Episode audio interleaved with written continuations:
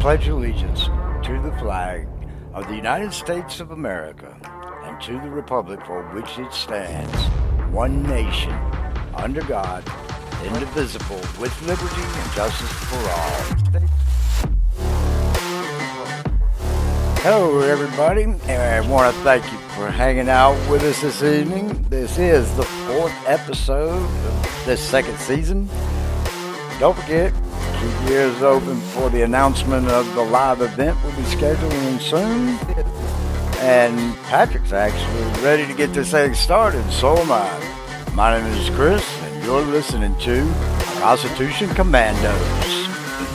And just before I, just before I called you, VP Harris was um, standing behind the podium. I had to hear what she had to say, and I don't know why, because most of what she has to say sounds more like a childish giggle. But Who? Uh, Kamala Harris. Behind the podium, I had oh my But- gosh, man. Now listen to this. She said she doesn't even know the Declaration of Independence. She said that people have the right to liberty and the pursuit of happiness. I was like, first of all, those are unalienable rights. She said that people Yeah. granted by our Creator. Second, what happened to life? Liberty Yeah. and Well, remember they're not pro-life. those are unalienable. Right. Yeah. Hmm. Oh well.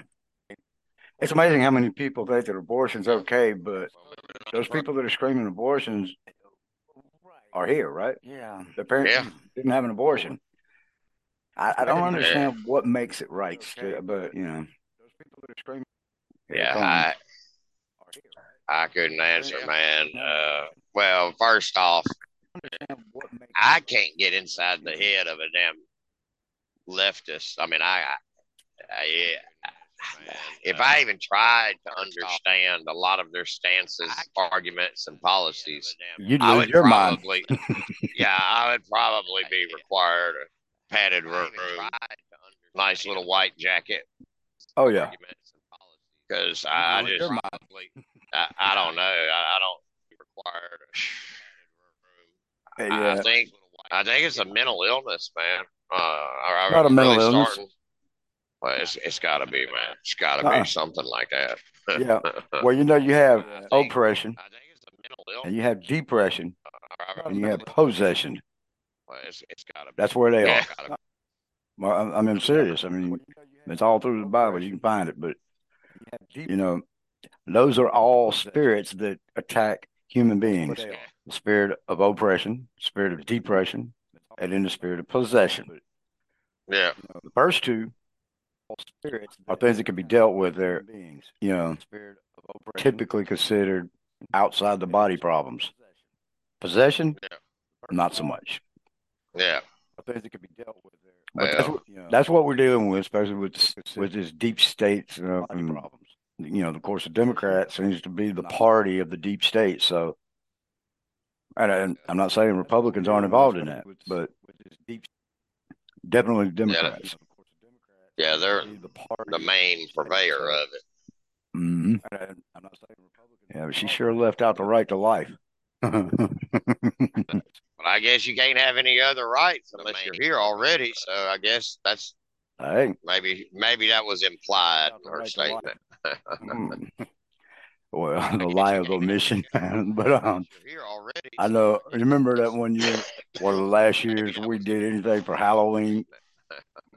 I, I didn't. I didn't dress up for nothing. I just put a coat hanger on my head. Um, remember that one I don't remember, dude. I'll be honest with you. Me going out on Halloween, I, I, didn't, I, didn't I know up. I used to, but I, I don't remember. Yeah, that's why I was saying. I don't know if you remember. It was the last time I did anything for Halloween. I think I was like twelve, but or thirteen. But I all I did was put a coat hanger on my head, and every time somebody opened the door, "What are you supposed to be?" I said, "An abortion." It was the last time. oh, that's sick. Well, depends on how you look at it, I guess. but, what are you supposed to be? But um, I was trying to find some more on the uh on the Federal Reserve stuff. There's actually a lot of information in there. You know what I mean? I did not know, but uh, really any of it. I was trying to find Yeah. some more, but um, it, it's amazing how much how deep we already are into the one thing some people still claim about um or gripe about slavery. But um, Yeah, we are sunk in slavery. And some people. it's insane how, how deeply rooted it is and how far those tentacles of control actually reach. And I mean, if you want to get out from under the monetary slavery, you oh. just about have to give everything up. From Oh, all yeah. I've seen. So, actually reach. and and you got a social security number, you got a birth certificate, give everything. You're hooked. I mean, Oh, yeah. how do you get out from under that? You know. So basically, our country was put into slavery like the Africans and the Irish were back before. How do you get out from under that? You know, well, actually during the settlement years. I mean, all the way back to when the first settlers came here, slavery was there. The Irish were, but um, and not just African Americans. For those of you who do not know, there were a lot of white slaves involved there too. First settlers came And Asian. slavery, and yeah, that's right. There's a lot of Asian slaves too. Well, the Asians down there built the railroad system, and they weren't doing it on a wage labor, No, that was strictly an slavery. hourly wage. It was actually Yeah. Asian, Asian and Irish Yeah, built, built the railroad system here. Exactly right. on a wage. And the Irish were kept on as the slaves in the North. Everybody Mhm. wants to talk about how, oh, the North didn't have slaves. Why? Because Mhm. they were white. You didn't think they could be slaves. Yep. Slaves in the North. Well, the Irish were definitely slaves until what was it, probably early 1800s, I guess, when Well, they, no, I mean, past that, it was post industrialization because when the industrialization kicked off, all the blacks were sent to the South to work on the 1800s, I guess. plantations, and the Irish took over the slave market up there, or were the slave market. Right, but the slave market there turned into guess what you call street gangs. I mean, you know, like um, Five Points in New York was pretty much run by the Irish, and you know, a lot of street, I mean, a lot of what happened around mid 1800s, I guess, was pretty much run by the was pretty much run by English, and they didn't want anything to do with anybody else. I mean, period. But there was this one Irish gang leader who ended up gaining some kind of notice from this one Englishman, and they developed a partnership, which ultimately went south. but uh, and that's really the only way the Irish came up in the United States. And when John F. Kennedy was elected president, that was a wide open. I mean, that was a festive day for the Irish. You know that, right? Yeah. Not only the Irish, he was Catholic, and that was a real big day for for Irish people because you know slavery really didn't end for the Irish here Yeah. in the 1800s, mid 1800s. It didn't end really So early 1900s. For, Irish people. Yeah. So, really didn't end for the Irish here. and I believe that was after the African American slaves were re- were freed after the Emancipation Proclamation, right? I believe you're right. And I believe that was after. Well, I hope I am because I hadn't read it in a couple of weeks. So, but anyway, but the um, You're right. What was I going to say about the monetary system? Well, I hope I am because I hadn't read it. You had said something earlier that made me want to. Hit a topic, and I, and on that, um, I can't remember what it was because the connection started getting bad and I got distracted. You had said something. That's easy to do. Yeah, I suppose it is. Oh, oh, I remember.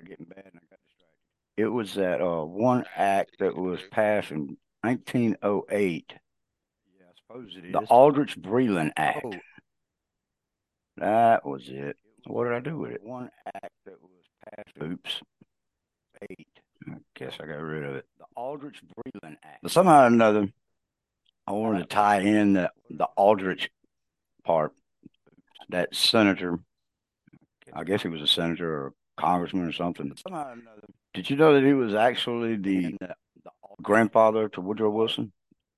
Or grandfather or his wife's grandfather or something? His middle name actually came from that politician, Woodrow Aldrich Wilson.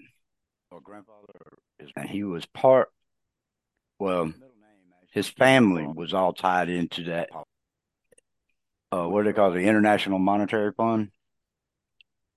and that's why the uh, the Yes. uh, Federal Reserve Act of 1913 came into play, which included the birth certificate and then later the uh, the um, Social Security cards. Federal Reserve, right, Social Security Administration came into play.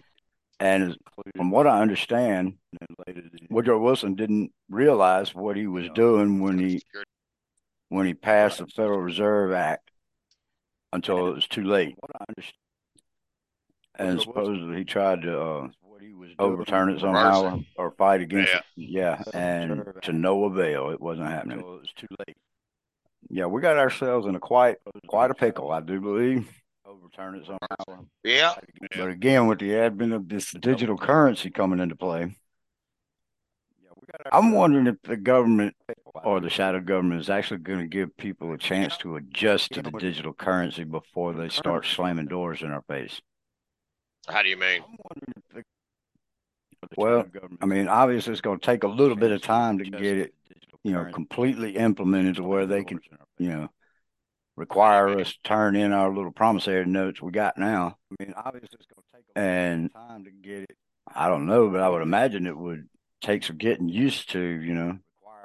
I mean, we've already got, you know, like Well, with my disability, it's it's got. I mean, if you're in the military, you pretty much have to have direct deposit, or you're not getting paid. Used to, right? well, yeah, but I mean, that's I mean, the, the, the thing about it is, is there's not going to be an acclimation period. They're just going to take the money you got. There's, no, I mean, it's going to be what it is. You're just going to have to adjust. Right. Well, yeah, but now, the, the thing about it is, they already have this system is being used uh, in China, and people don't quite equate the uh, digital currency with the ESG. People don't seem to want to equate the two, but the system is already in place in China. I mean, in China, they already get cut off from funds. They already have stuff like that that happens. The government controls every penny they got, even if they earned it. They, they don't have just a Yeah, willy nilly ability to spend on whatever they want. They're they're controlled in all their purchases. yeah, I think I heard something about that. Even if you get a a minor traffic infraction, they can stop you from spending money or Yeah, and they or can, whatever. or they'll fine you if you have the wrong thing or you say something against the government. They'll just take it out of your account, They can right spending money. and they might send yeah a team to come in and boot your door. You know, to arrest you and disappear your ass. Yeah, yeah, I'd heard something about that. And I see that's one of the things that that's one of the big things that I don't like about this digital currency, whether it's just plain old digital currency, crypto, or whatever. It's all digital. But I see that's one of the things that you know, especially with the cryptocurrencies, the way they advertise it, the government has no access to it. If you believe that crap, you better check yourself because the government's behind it all. You know, and Yeah. you know, I don't like the idea of the bank cutting off my card every ter- second or third purchase because, you know, under the guise of fraudulent spending. How do you know it's fraudulent spending? You know. So if I go buy a canoe next week so I can get out on the river, then that means somebody tried to steal my money. And how would you know that? You know, because it's not what my usual purchases are. Well, my usual purchases are still getting my card cut off. They try to steal my money. Yeah. And you know, I'm I don't know about you, but I'm not real hip to that. I mean, Oh no. Well, you're you're. I don't like the fact that your climate cultists are going to be. You know, I mean, it's like I said, it's going into that ESG, the environmental social governance. You mhm. know, I mean, you you drove your car too much. You bought too many gallons of fuel. Mhm. Now you can't buy any fuel. you know, you try to use your card to buy fuel, they won't let you buy it. right. You know, or if you smoke cigarettes, Mhm. you know, they might have that on a restricted purchase list. Nobody can buy cigarettes. I You think know? y'all need to quit smoking anyway. It's bad for you. But I mean, that's I, I don't like the fact that somebody else is going to dictate. You lose your freedoms of what you want to buy. I think y'all need to quit smoking. Or if you're an avid Second Amendment person and you need to, you want to buy a gun, oh no, guns are on the forbidden list. You can't buy a gun, and you can- you can't just pull the cash Mhm. out of your pocket at that time. You have to use that system of money, That's right. and so you you won't be able to buy a gun. oh, you need bullets. You can't buy bullets because those go in guns. Right. And it's going to be this is a way they can disarm people as well. And if they don't disarm you, they're going to have it to where you you can't buy anything to Right. put in the gun. So your gun's going to be a paperweight. A way they can Well, They're trying to get rid of our guns. They're not going to get rid of their guns. no, and- no, no, no, no. And I think that's something that the general public needs to understand, especially the people, you know, I don't own a gun, but I am a firm believer in the Second Amendment. You know what I mean? Yeah. And being a firm believer in the Second Amendment, even though I don't own a gun, what if I decide I want to go hunting next week? How am I going to do that? Yeah. You know? Yeah. Well, I mean, Better I get you a bow and arrow. Well, yeah, I was going to say, don't let Ted Nugent hear this. and get your knife out, get your bow and arrow. But, but the thing is, yeah. the as an advocate for the Second Amendment, I think it, I think it's only fair that I should let anybody who will listen know and understand that the government taking our guns away doesn't mean they're taking guns away. They're stockpiling. Anybody who Yeah. they take your guns, put it in their inventory, and all you have to do is look at the news, even mainstream media, and you'll find out just like this incident that happened in California a couple of days ago. Um, 72 year old man walks into a place, just opens up fire with an automatic weapon, ends up killing 10 people, including himself later. And come to find out, well, the guy was Asian. And, you know, what's the holiday that they're doing right now? The lunar or solar or whatever holiday. And it was just some dance thing at a dance club. And he walks in and starts shooting, right? Good thing they didn't call him a white supremacist. But, uh, those types of events right there is what the government uses to make sure that they have a reason for people to agree with the government taking away our guns. But they're not Oh, taking absolutely. guns away. They're just taking your guns. Yeah. For people to A prime example is we don't need a border wall, but the White House does. And Joe Biden's house does. Right. So a prime example. That way, he, see, his house is protected from all the illegals and the crime and all that that comes Right. into this country that he facilitated. But we're not entitled to the same. Exactly. We're not afforded the same privilege. We And- just have to deal with it. They get protection of it.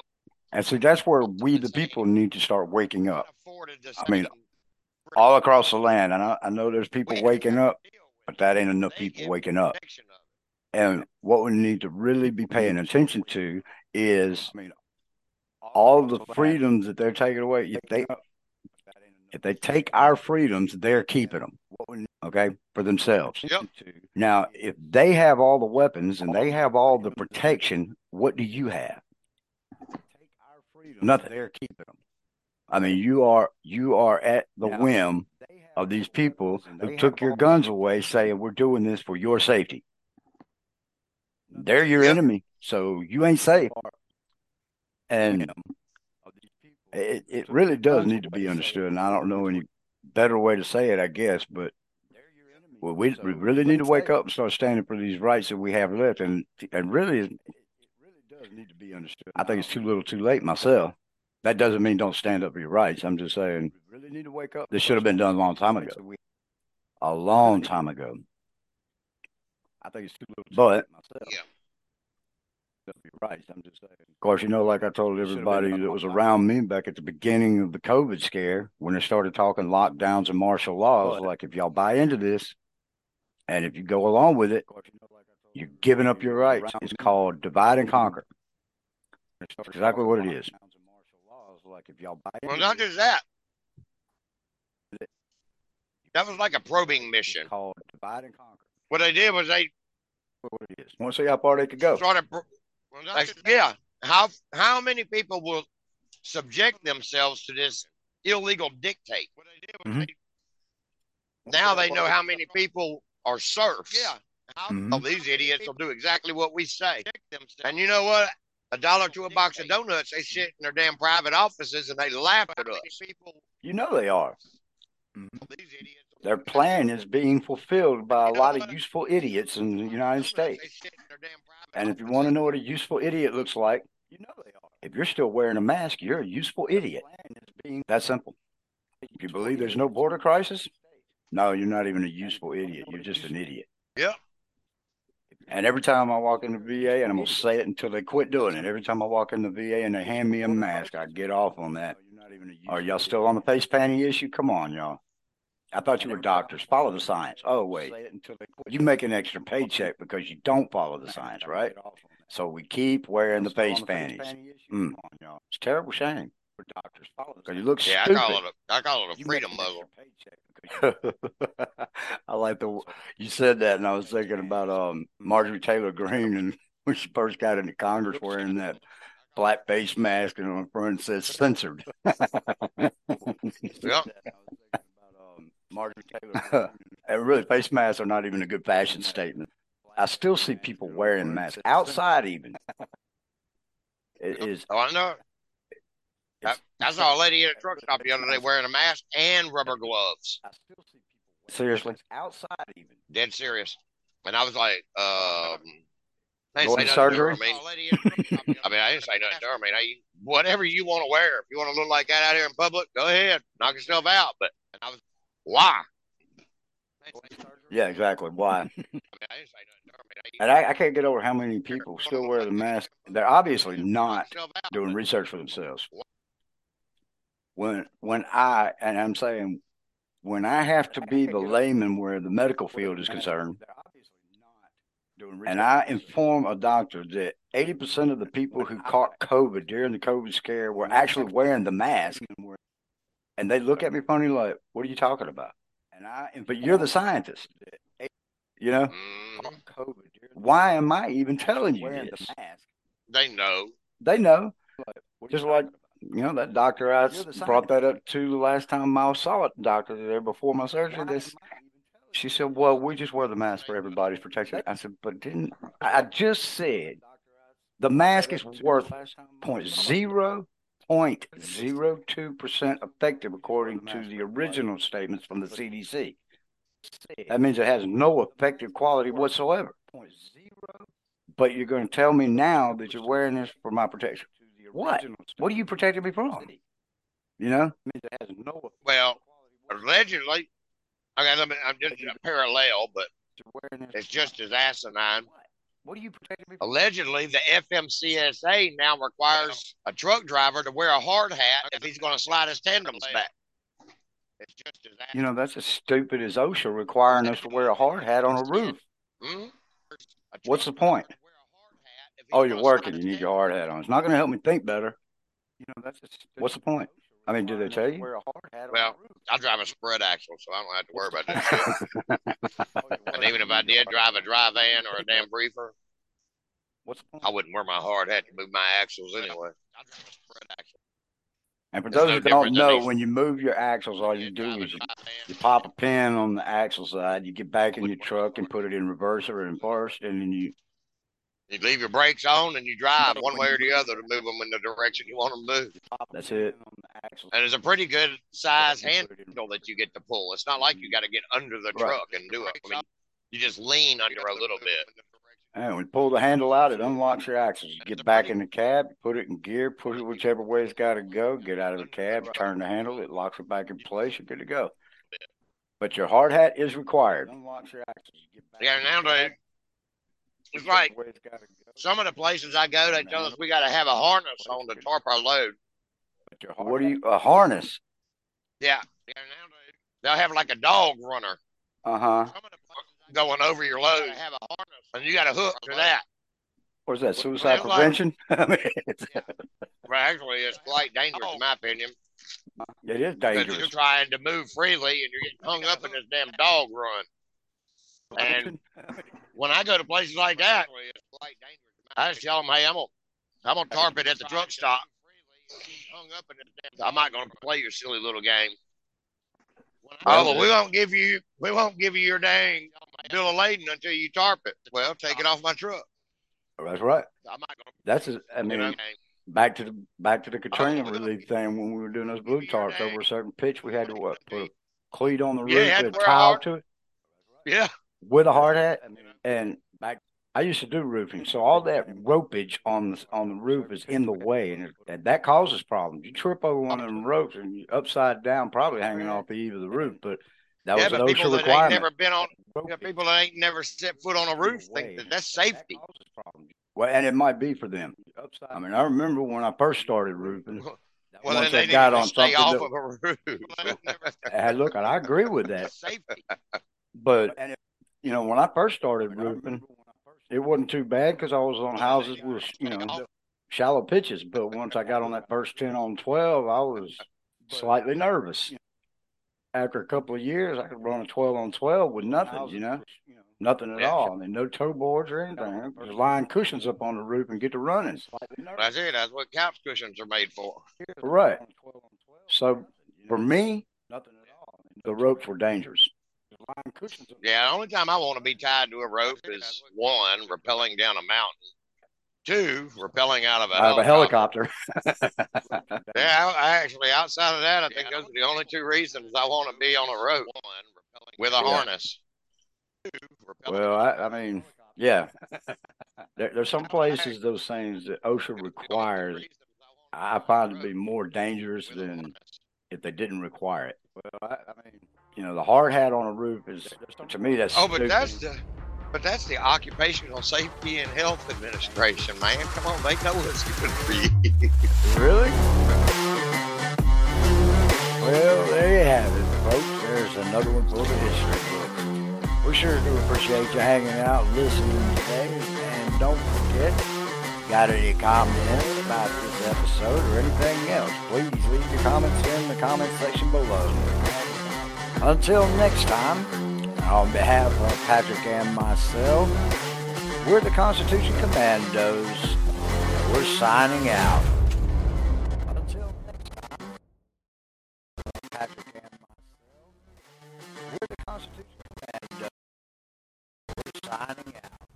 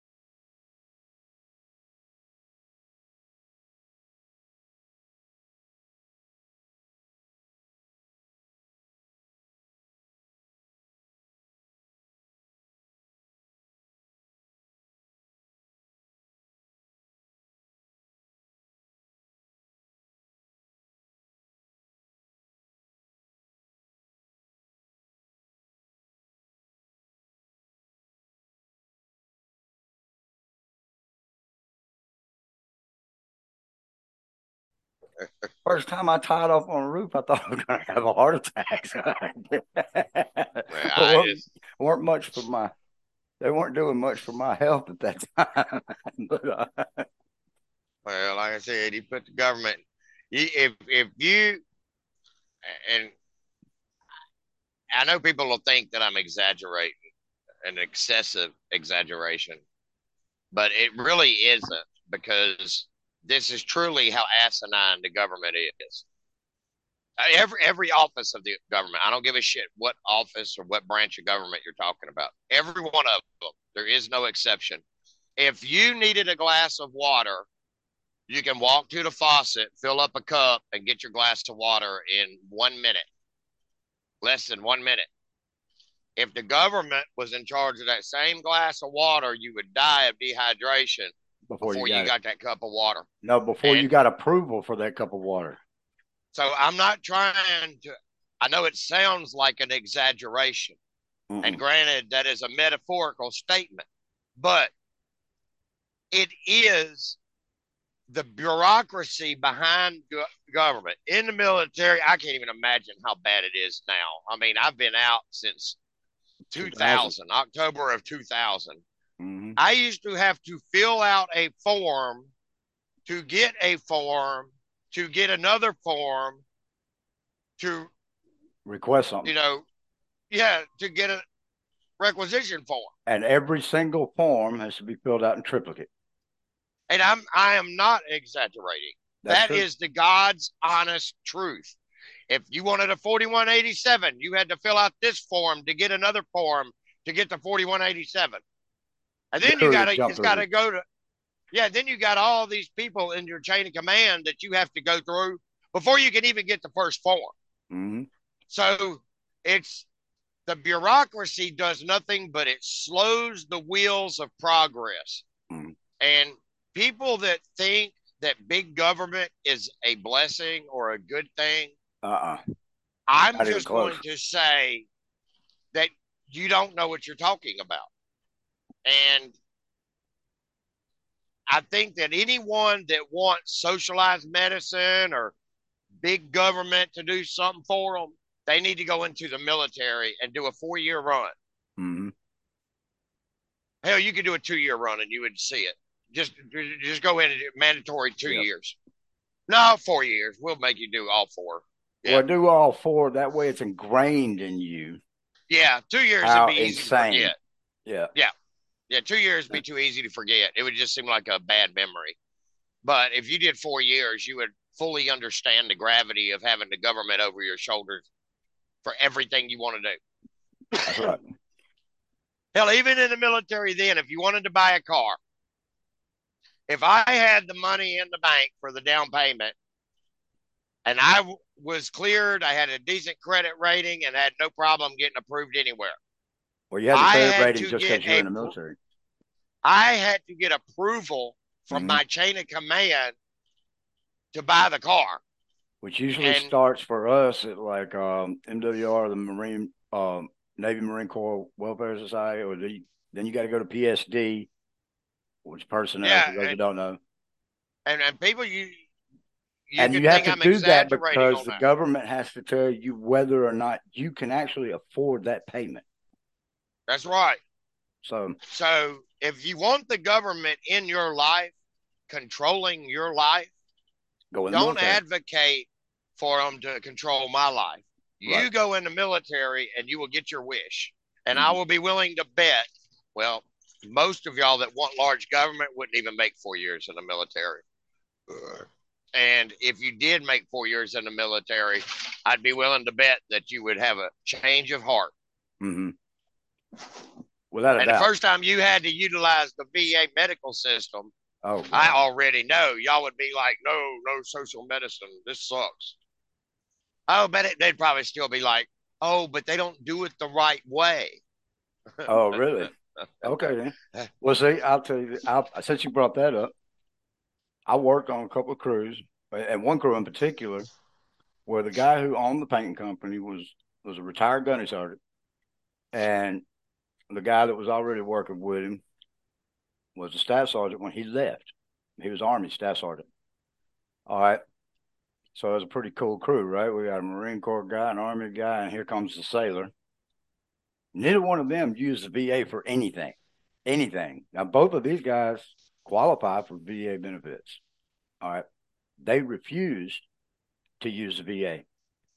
And course, me still being young in the VA at the time, I kept thinking, look, man, you were you're a veteran, you qualified, at least take advantage you earned it. Right? it. Right. Yeah. And and believe me, they were adamant. VA ain't worth using. Now that I've been at the VA for a while, I can tell you I had something that needed to be taken care of medically at one point and went to a different hospital from the VA. And the doctor noticed my veteran ball cap and made a comment about the VA being right around the corner. I said, Yes, I know. He said, Well, it'd be cheaper to go there, wouldn't it? And I said, Listen, I go to the VA to maintain my disability. But when I need a doctor, I go somewhere else. That's not a joke.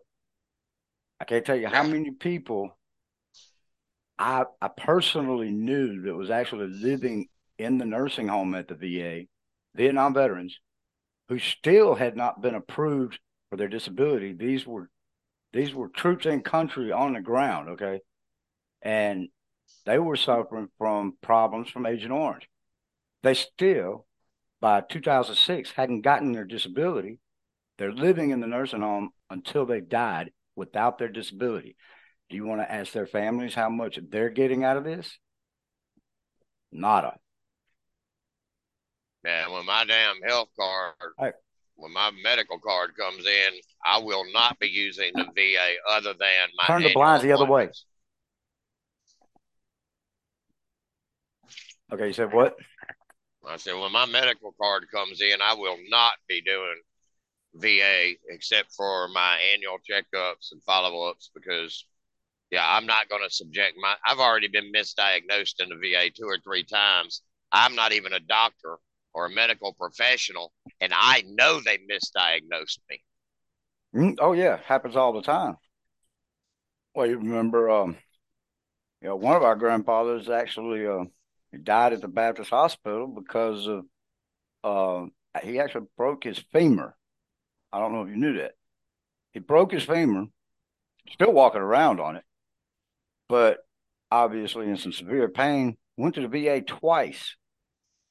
They didn't catch a broken femur. How is that? Biggest bone in your body, yeah. I mean, how do you miss that? And when they finally found it, they admitted into the VA. But then all of a sudden, you know, it was like they were they were feeding him all kinds of pain medication, but then when it actually came time to do something about the broken femur, they couldn't do anything because now he has contracted uh, pneumonia. Now he's got bed sores. They can't do anything about it.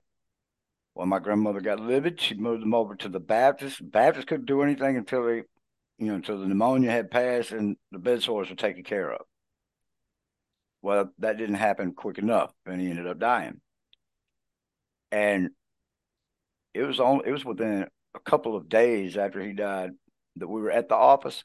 Phone call came in from one of their clients, and my grandmother had to tell him that you know what was going on. But as she's talking to him, she's opening up a piece of mail from the VA. You want to know what it was? Hmm. It was a twenty five hundred dollar bill to cover his hospital stay. That's about right you know Nana pretty good. I don't have to tell you which language she used while talking to the administrator of the VA. Yeah. She, and not in so many words, told him to wipe his ass with that bill. And she even told the VA that there would be a lawsuit.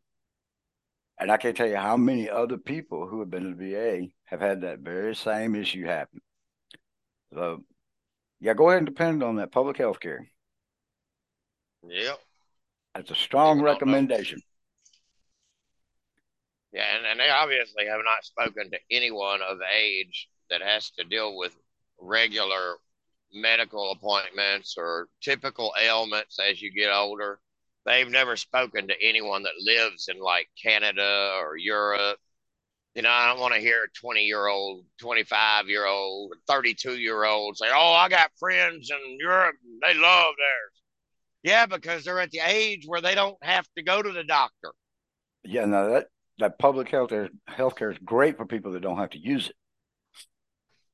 But you know, public health care puts you in a very long line of people who have to use it. Take a number, take a seat.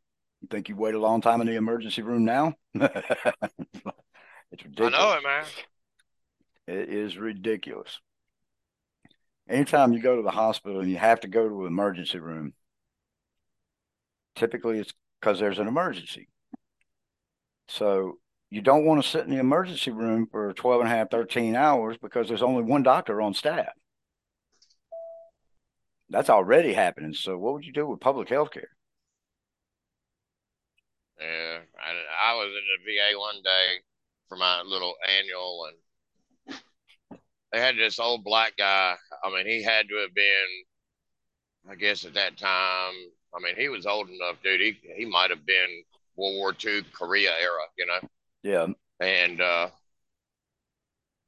they brought him into the blue clinic. That's that's my clinic, and you know, I'm in there and I'm waiting and waiting and waiting and waiting. I, I noticed when the this orderly or nurse, I don't know what their job was, rolled him in there in a wheelchair and left him.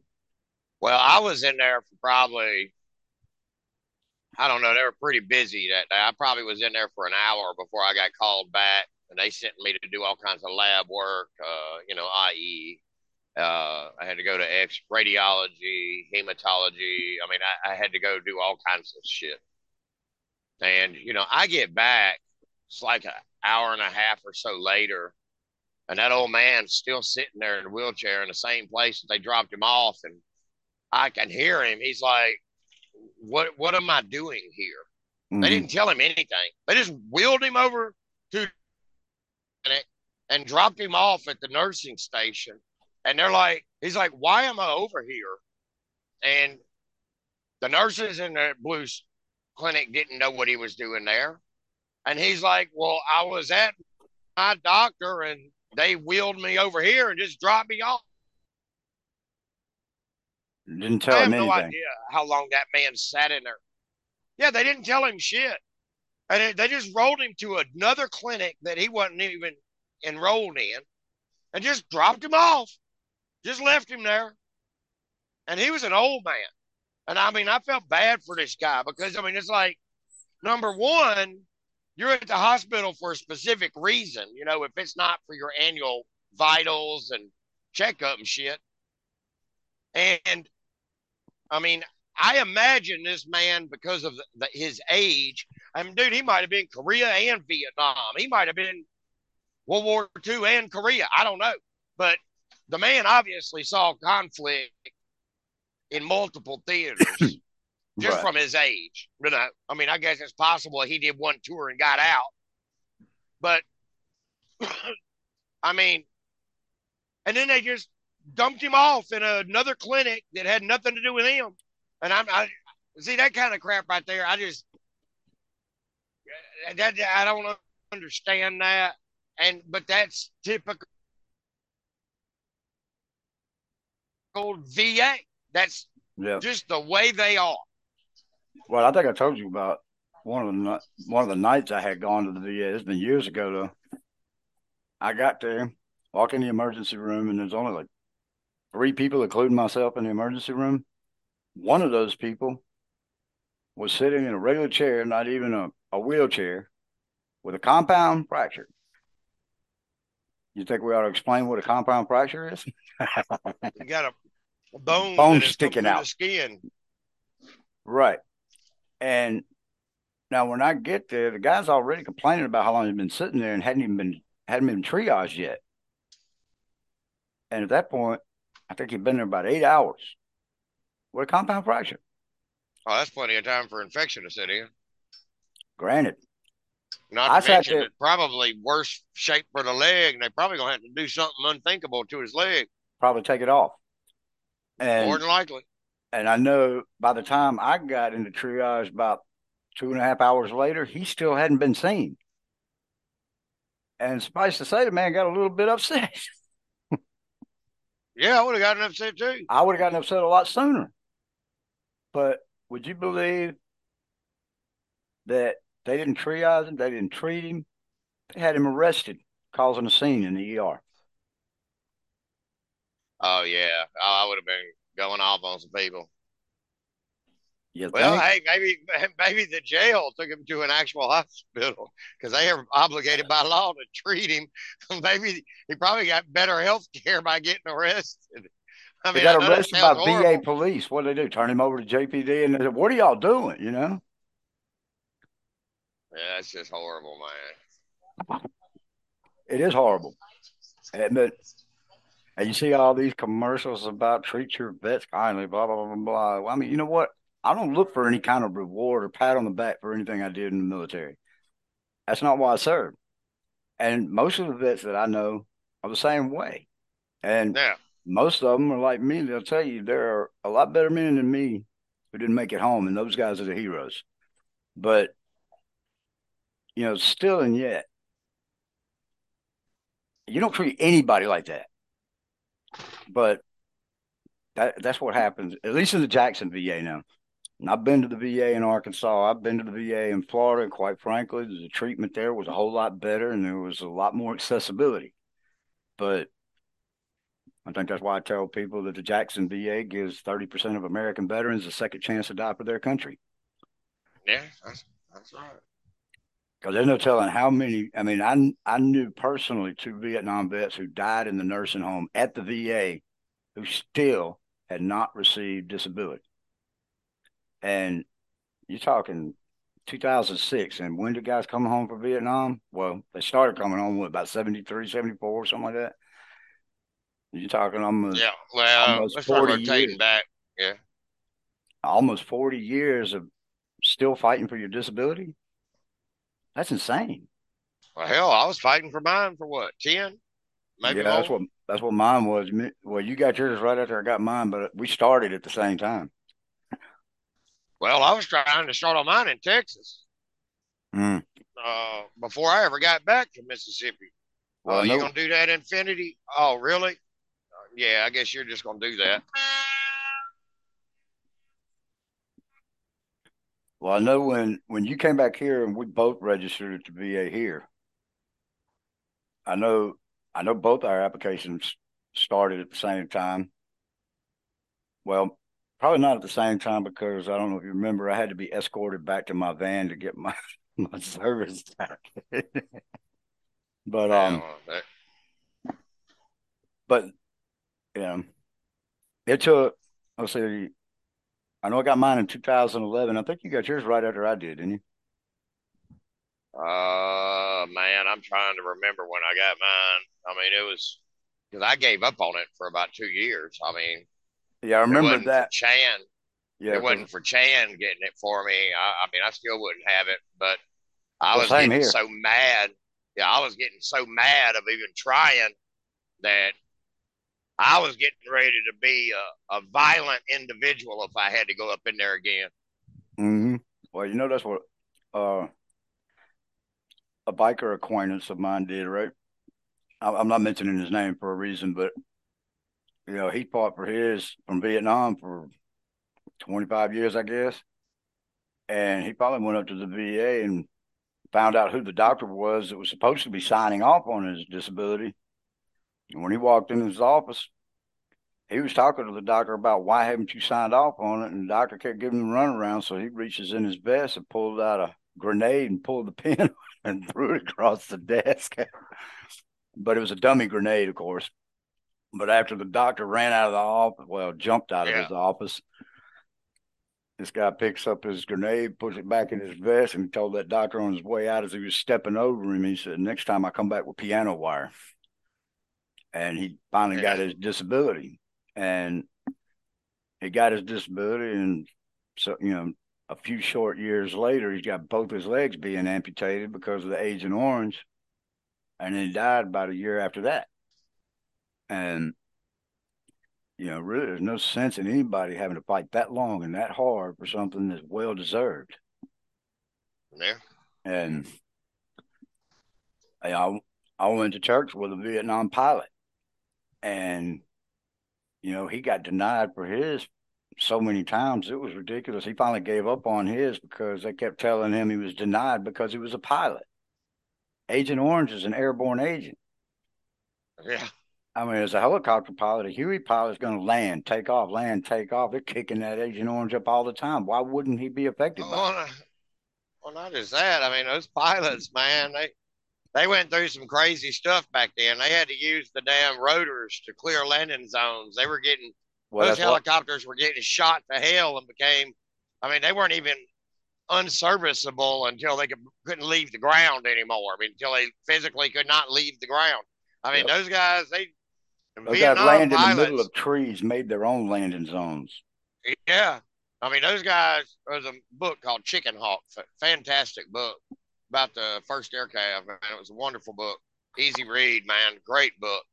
And uh, but yeah, I mean, the helicopter pilots in Vietnam, believe me, they earned every bit of their shit. Oh yeah, and then some. Every bit of it. Yeah. Yeah, those guys right there. and I'm not taking anything away from any other combat, you know, pilot, but uh, or any other combat veteran. Period. I mean. Yeah, I mean, but those guys back in Vietnam had a totally different. That, that was a different type of war that this country hadn't seen in many many years.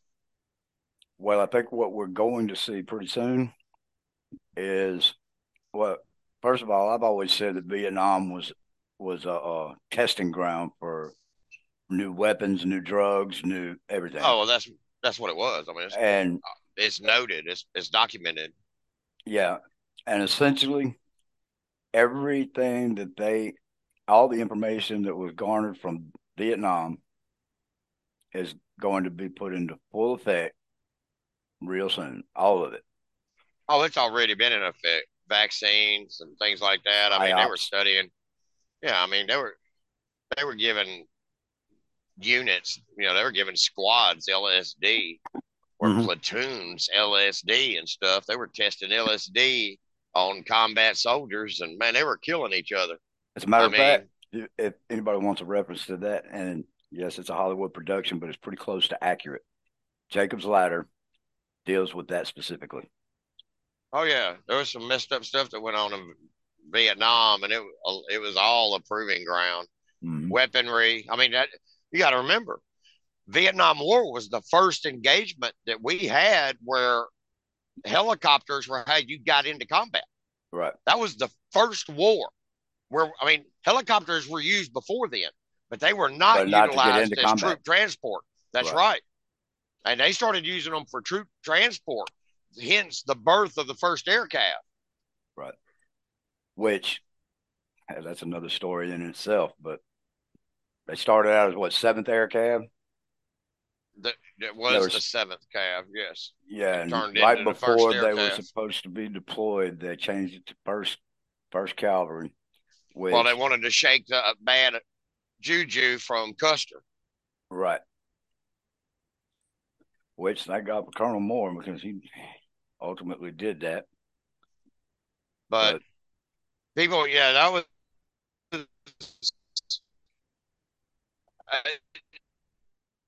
I think during World War, I mean, uh, Vietnam, a lot of our soldiers were still carrying the M14s and the M1 Garands. Right. That was the induction of the M16A1, which the M16A1 was it was on safe. I think it had semi, but I believe it was straight to rock and roll. I think it was fully automatic no matter what. And had the triangular front handguard. Well, that was a new weapon. A lot of soldiers were very pissed off about receiving it because the damn M14 was just a better weapon, more reliable, reliable, and they didn't want to get rid of it. And the M16A1 I mean, was bad about jamming. Yeah. I mean, and the ARs and the M4 still have a jamming you. That's why every soldier has to go with a clean.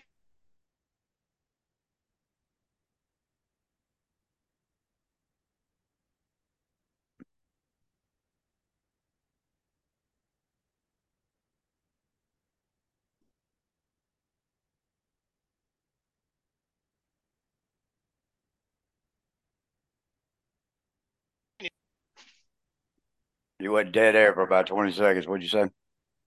Uh,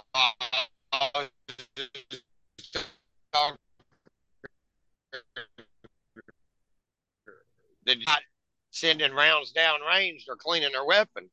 I mean, you can look at the AK 47. Yeah, they got to clean their weapons too, but that sucker. Oh, man, you can bury that thing in sand and it'll still fire. Yeah, but the, the M4 and the ARs, you get them dirty, man. You look at what was going on in Vietnam, the military industrial complex, man, they had so many weapons and new toys. They wanted this was, you know, and they wanted to sell the American public on we're fighting communism. Had no reason to be communism. there, man. Yeah. Yeah, once the French got their asses handed to them, we decided to pick up the ball.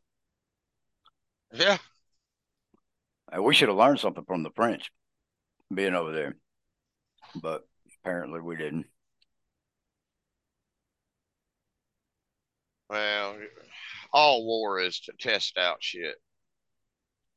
Well, maybe so. But ultimately, it's to line somebody's pockets.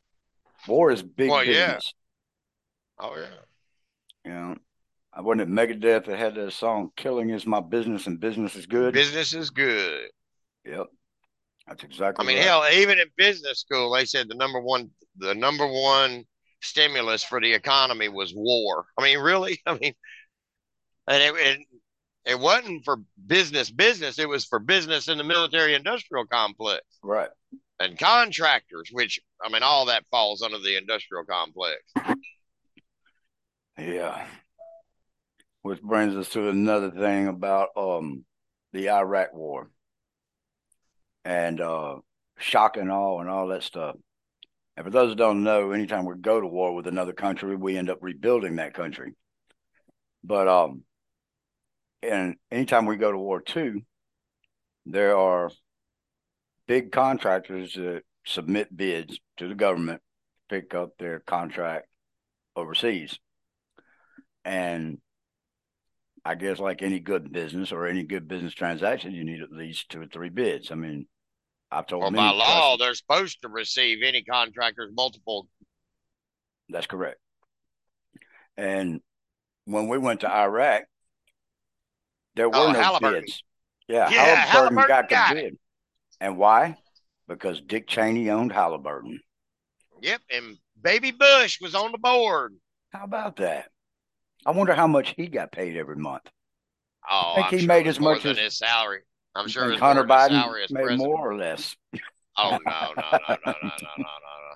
The Bushes and the Cheneys are richer than man. They got money. They could burn. Oh yeah. Oh yeah. Just from the Iraq Afghanistan war. Right. But I think we would call that unethical business practices. There were uh, no yeah, other bids illegal, accepted. Illegal government acts too. Mm-hmm. I would almost call that misappropriation of power. Well, it was definitely a dereliction of duty and misappropriation of, well, of funds. And, I mean, I, I just think Everything. it was that, that, that, it's wrong in so many different ways. I mean, I don't even know how many levels that's wrong, but it's a lot. well, I can tell you about 110 levels it was wrong. Misappropriation of civilian lives. Oh yeah. Most definitely. And I bet they didn't fill out those request forms in triplicate, did they? Mm-mm. You know, at least the Oklahoma City federal building was supposed to be empty on the day that bomb went off. But um couldn't do that for the World Trade Center, could we? Nope. Well, you couldn't get the outrage from the American public if nobody died. Yeah. Everybody was thirsty for blood when 9 11 happened. I'm not gonna lie, I was too. I was ready to go back in the military. I mean, well, I, I talked to my first sergeant. Yeah, I called my first sergeant, and then I started. I had a couple little things came to mind. I'm like, man, this ain't right. There were too many things that didn't make sense. But I did. I called my first sergeant. Well, the reason I called him more than just my feelings towards 9 11, they told me on my discharge that my four years inactive reserve was null and void because of my Because discharge. you're medical. Yeah. Yeah. Well, I was of the mind I didn't trust the government then. You know what I mean? I'm like, nah, them lying bastards told me my four years inactive is null and void because of my injuries. Right. So I was like, nah, these, I'm not going to have these bastards call me up and send me to war with a damn National Guard unit. If I'm going to war, I'm going to go back to the 82nd and go to war with the people of my salt. You know what I mean? Well, I mean, get So ahead of the ball, right? Yes, I was like, that's why I called my first sergeant. I was like, nah, I'm not gonna have them breach this bullshit contract that they said on my discharge and then turned around and sent me to a hot zone with some people that don't even know how to read a plugger. They'll get lost, don't know nothing about land nav, right. probably can't even qualify on a weapon. I'm like, no, no, no, no, no, no, no. They probably sure as shit don't know buddy aid. I don't want to get shot around none of them some bitches. I'll die before I even get to the gurney. I mean, it's like, nah. he sent me back to the 82nd with some hard charging fire pissing motherfuckers, and I'll go to war with some competent soldiers. And uh, you know what I mean? And Well- that was the main reason I called because I already knew when 9-11 happened. I was like, we're going to war. That was a that was a No, given. that's a given. I knew we were going to Yeah. war as soon as I heard the plane hit the second tower. I knew it was a go. I mean, we were going. yeah, but I just I just But see, that's part of being an American too. I mean, you know, you know, everybody that, I mean, at least in our generation, I mean, we knew you don't mess with red, white, and blue. We're coming after you, right? mm, I mean, that's that's America, man. We're free, and you're not going to attack that. yeah. So, I mean, and to get hit on our own soil, that was unconscionable. How did this even happen? You know, Yep. there was no question in my mind that we were going to hold true to red, white, and blue, and we were fixing to go kick some, you know, Middle Eastern butt, and we were going to take care of turn a whole bunch of countries into glass if we had to, but we were going to war. But what's it, It was all a lie. it was all a lie. And even thinking about it now, you know, I, I still get pissed off about it because here I was thinking we're being attacked by somebody else and we weren't. And even, you know, watching these Wounded Warrior pro, uh, project commercials, these guys are, I mean, amputees that burn up. I mean, they blind now, all kinds of Heads injuries blown off or skulls blown off. and they went and they still believe that they went over there because we were attacked by some Middle Eastern country. Yep. And these guys lost limbs, lost their eyesight, lost I mean, God knows what else. And let's not forget the mental problems that they have to struggle with when they do come back. It's Yeah, but those are probably the last people you want to tell the truth to. Can you imagine what their fucking rage will be? I mean, and I'm not laughing but at I- no, I'm not I, I agree with you. I But- agree with you, but it, it kills me to know that that's what they went over there for. Oh yeah, and I mean- sacrifice that much for a lie. Yep. And our, our government doesn't give a rat's ass about anybody in this country. I mean, they don't. we are all pawns in a game. They Which move us we are where the they most want us. expendable. Yep. They move us where they want us to serve whatever purpose they desire, and that's it. And I mean, that's just the truth, man. I don't care how you paint it. You you you can look at it through any lens you want to, It's but the that's the truth. Yep. Yeah, it is the truth. And and sadly enough, it all rests on the shoulders of a few rich bankers. Yep. And and anybody who thinks that we declare war on our own volition, you're mistaken. Because there's a few puppeteers that are instigating wars just so they can make money and just I mean, and look, these people are, that we're talking about, they don't they don't have any kind of um, they're not sovereign entities. They're just bankers, but they determine when wars are over because, like, let's just say, for instance, United States and Iraq at war, right? They actually have their own weapons. They've got their own artillery. They've got they got their own. You know what I mean? Yep. As long as we expend everything that we've got, that's good. But when it comes to the point where you got to get into their supply, war's over. It stops. Who cares how many lives get lost? And in that case, lives aren't lost, lives are taken. They are a brood of murderous, evil people. I mean, it's like when Trump went over and talked to the damn soldiers in Iraq or Afghanistan, and he made a comment. I don't even remember. I'm not even paraphrasing. This is just kind of off of the way Trump said it. Uh, he was talking to some officers or some soldiers, asking about what's taking so long. What do they need, you know, to get this over with? And yeah, 20 plus and, years in one country is too long. Yeah, but one of the officers said we could win this thing in a week or two weeks. If we had, if we had to, if we, yeah. And Trump was like, "What?" So he said, "Explain what was going on." He said, "We're not here to win." He said, "If if we were here to win, we could win it in two weeks." Well, he took the he he unleashed the dogs. He let yep. them go, and what happened? the ISIS caliphate fell. Yep. We have the most powerful military in the world. But why were we there for 20 years? It had nothing to do with we couldn't defeat the enemy. It had to do with we wanted to encourage a long, drawn out, never ending war so certain people could make a lot of money. Well, I think that brings me to the At question the who exactly was the enemy? I mean, seriously? That's just it. Well, terror the war against terror is the elusive enemy, just like the, the war on climate drugs. change. Yeah, or climate change. Nobody can prove or disprove anything about climate. You know what I mean? But that's the boogeyman. They keep mm-hmm. you scared about climate. It's like John Kerry said at the World Economic Forum last week or week before. He said, What we need is money, money, Money, money. He repeated money like three or four times. Money isn't going to cure anything. Yeah.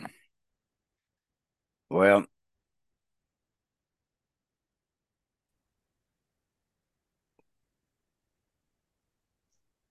but I don't know. It's just it's crazy. I was like Sheriff Behan telling Wyatt Earp when he asked him to be sheriff, Wyatt said, "No, I just came here to settle down and play, you know, gamble a little bit." And he said, "Well, I've never seen anybody with without a guilty conscience to play for money or they're just chase money." Wyatt said, "I've already got a guilty conscience. Might as well have the money too." yeah. or uh, the other one was uh, money won't buy you happiness, but it will buy jet skis. And I ain't never seen anybody unhappy on a jet ski. That's right. but yeah, it's all about the money. But we're fixing we're fixing to hit the stock up on popcorn. I think a lot sooner than a lot sooner than I thought, anyway. But well, maybe not yeah. even sooner than I thought because I actually thought that by February of this year we'd be in the dark. It's not February yet, so we'll see. Oh well, it's coming. Oh, it's coming. It's coming. It's coming soon. I was telling somebody a couple of nights ago that these uh you know, these traveling tent evangelists back in the fifties and the sixties, uh, you know, telling people today's the day for salvation. You can get saved today. Don't wait right? You don't have tomorrow. And now people are saying, well, what? These guys were acting like the world was going to end tomorrow. So what happened? I mean, were they lying? They must have been. Either that or there is no God. Well, Mm-hmm. That's funny because yeah, uh, but tomorrow is not promised to anyone. Well, the question is, does tomorrow ever come? I mean, every day I have woken up in my lifetime, I've never been able to say this is tomorrow. Okay, today is today, and today's the, only, the only day you got. So, um, you know, to question whether or not something's going to happen right now or next year or 20 years from now, it's futile. But might as well go ahead and live today like this the last one you got.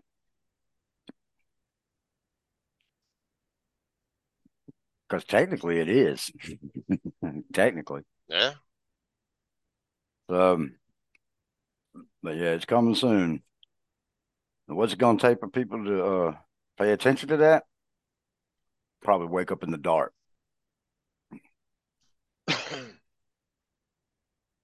Which is inevitable.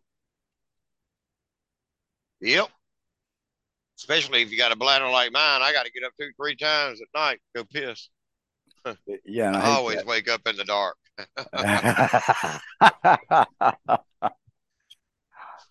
There's a kid I know here in Jackson. He uh, he told he told me somebody else one day that his daddy told him. He said, "Boy, if you blink, you're gonna die in the dark." I was like, "Oh my god, that's harsh." Just blink, you're gonna die in the dark. But I think I think we need a few more Patriots to stand up though. Oh, they're gonna definitely come out of the woodwork if everything goes to this digital currency, man. I can tell you that right now. Oh, they'll be standing up, and then the powers to be are gonna have a serious question on their hand. It's gonna be a question of commitment. What's your commitment level? Because you're gonna have some people here real committed. Yeah, like, um, yeah, you got this thing started now. Why are you trying to back out? I don't think if it comes to that, I don't think there's going to be much quarter for the enemy, Chris. I don't think so. Like well, I'll be a strong advocate to not be because at that point we'll need a national cleansing. I mean, uh, yeah. you might as well just just because these people are traitors to the Constitution, in my opinion. And They're traitors sorry. to humanity. Yeah. You know, forget the Constitution. They are traitors to humanity. And, like I said, there there is no prison cell that is good enough for them. And I'm sorry. There's no prison cell that will earn the justice that, you know, that's been denied everybody. Right. I mean, well, hey, I've even justice, said the what? The justice will be to send them to their reward. And we yeah. know is their reward is not going to be anything like my reward. well, it's just like a T-shirt that I'm getting printed up. It says, "Uh, I, I, can't make I can't make you come to Jesus, but I can arrange the meeting." yeah. but but you know, I've been saying about these politicians that are neck deep in treason I've said several times they need to be pulled out of office, they need to be tried, they need to be convicted, and they need to be put before a firing squad, and the first round needs to be blanks. Well, they need to be also televised. I agree. I'm a big proponent for that. Well, because people, you know, back in the old Western days, you would hang somebody at the gallows and townspeople would come. That was the entertainment. Mm-hmm. It wasn't just the entertainment. The crimes were read in that public square. That's right. The people knew what those condemned men did, and they mm-hmm. knew that what they did was against the law, and they knew that if I grow up and do this, or if I decide to do the same thing, this that's is what I can expect. Swinging from that rope. Mm-hmm. That's why outlaws in that day were true outlaws. Mm-hmm. Most people in the West weren't outlaws. Most people in the West were honest to God, starving half the time, working themselves to the bone, trying to provide a life. But they were also willing to die for what they were working for. That's right. So the true outlaws knew that their victims were not easy victims because they returned fire. Those right. people valued what they were working for. So if you were an outlaw back then, you, you were an honest to God outlaw. Mm-hmm. Yeah, there ain't no. I mean, they would send out a hunting party for your ass, form up a posse, and they would ride horseback across two states to drag your ass back. And we're not talking about law enforcement doing this. You talk about somebody would hang a warning sign in a post office.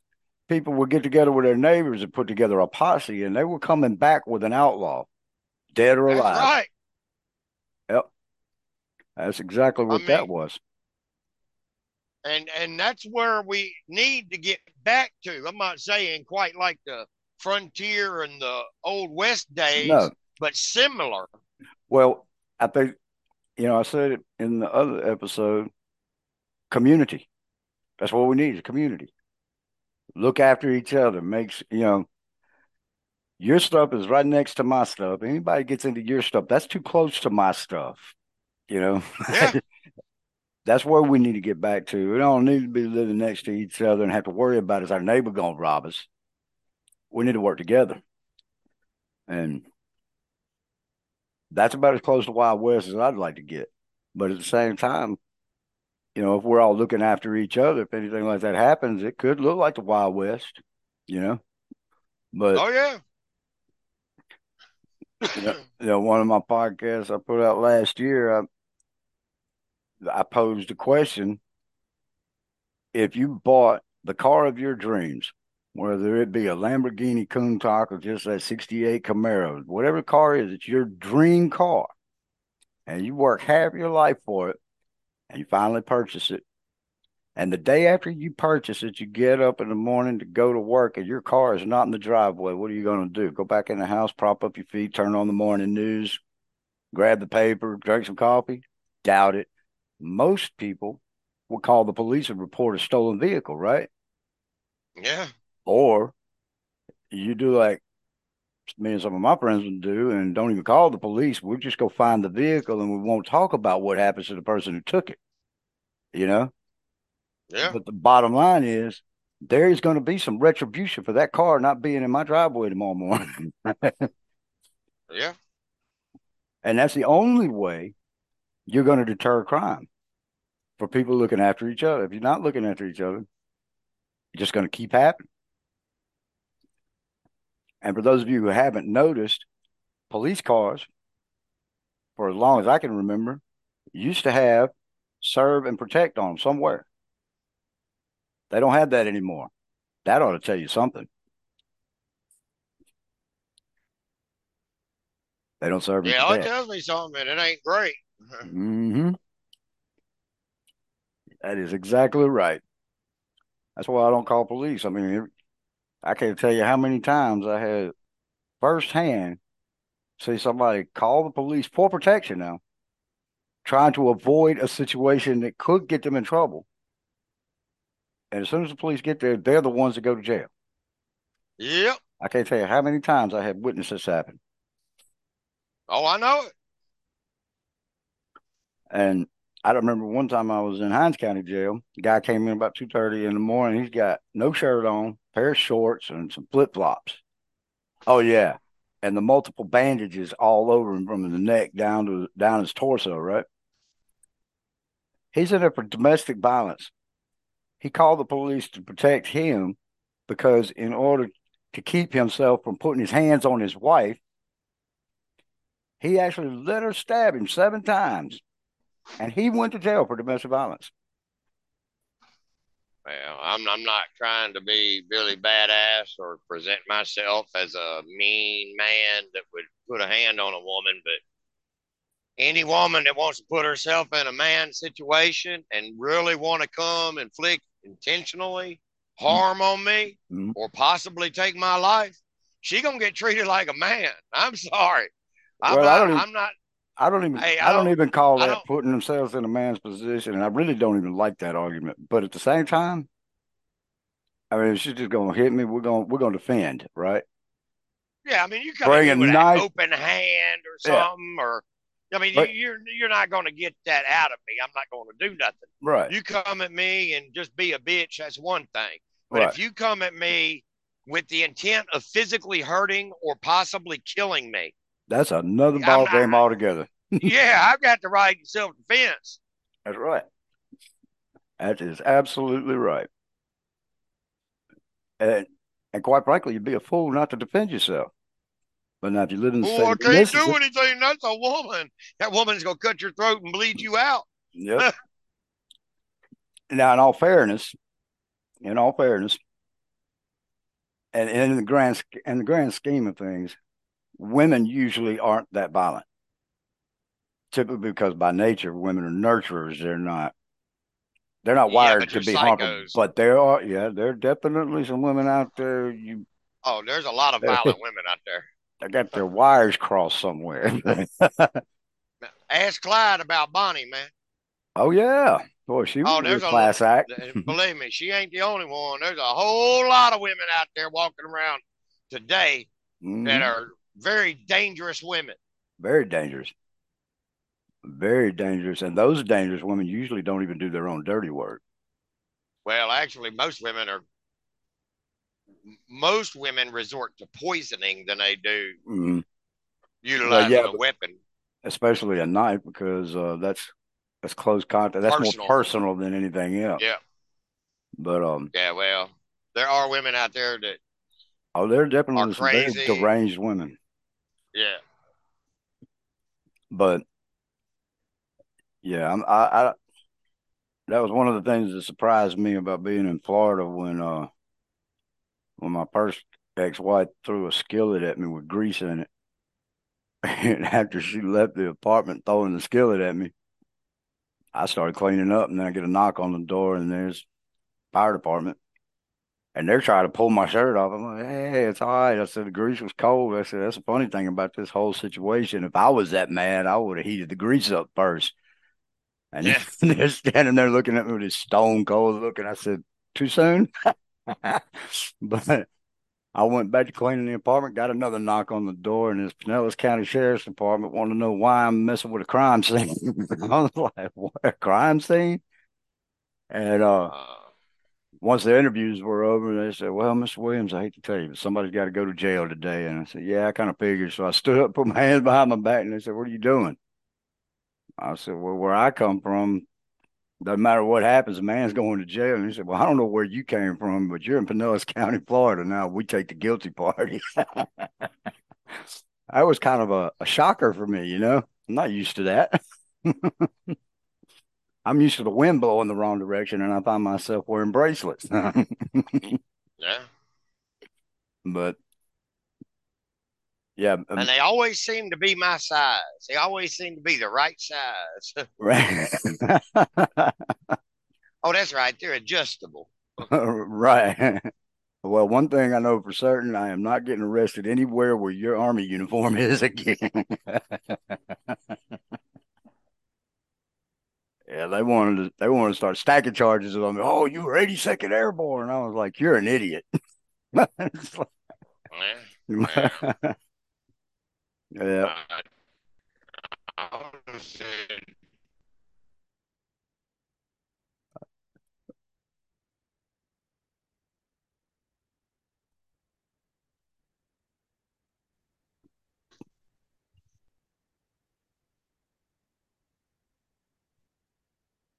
You still, still there? there? did I freeze yeah. up? Yeah, I'm here. Yeah, yeah, you froze up for that whole thing, whatever you were saying. Yeah, well, I'm up here on 71, man, between Louisville and Cincinnati. So I'm up and down through these mountains. I'll probably drop off again. Yeah. I'll probably be dropping off pretty regular. You want to go on and end this one? Yeah, we ain't got a shitload of dead time on it. Yeah, that's about uh, that's exactly what I well not exactly, but pretty close to what I was saying too. All right, well let's yeah. go on and kill this one out and I know Laren just called me. I need to call him back. But uh all right. That'll work. Um all right, man. Hey, have you have you thought any more about this live uh live event to do? I, man, to be honest with you, I hadn't. Uh I mean I'm just fine whenever. I guess I just needed to I'd like to have a couple days notice. Oh, you get more in a couple of days because um, when it when it goes up, it'll be two weeks before the date. So, you know, Okay. I'll let everybody know two weeks ahead of time. But I'm trying to get some more information together before I do, which you'll have you'll have access to before we go go on. So, Yeah. and um, yeah, Oh um, man, there's snow on the ground up here. Son of a! I was wondering why it was so white. snow on the ground. Yeah. Mm. Well, Well. Well, all right, All right. man. all right, dude. Well, um, if you feel like doing some more later, let me know, and uh, we'll go ahead and kill this one, and I'll get that other one prepared soon. Yeah, I'll be done for today. I'll be parking here in about 54 miles. So right, you're out at the end of your day then. All right. yeah. All right, then. Well, be careful out All there. We'll talk to you later. All right, man. Later.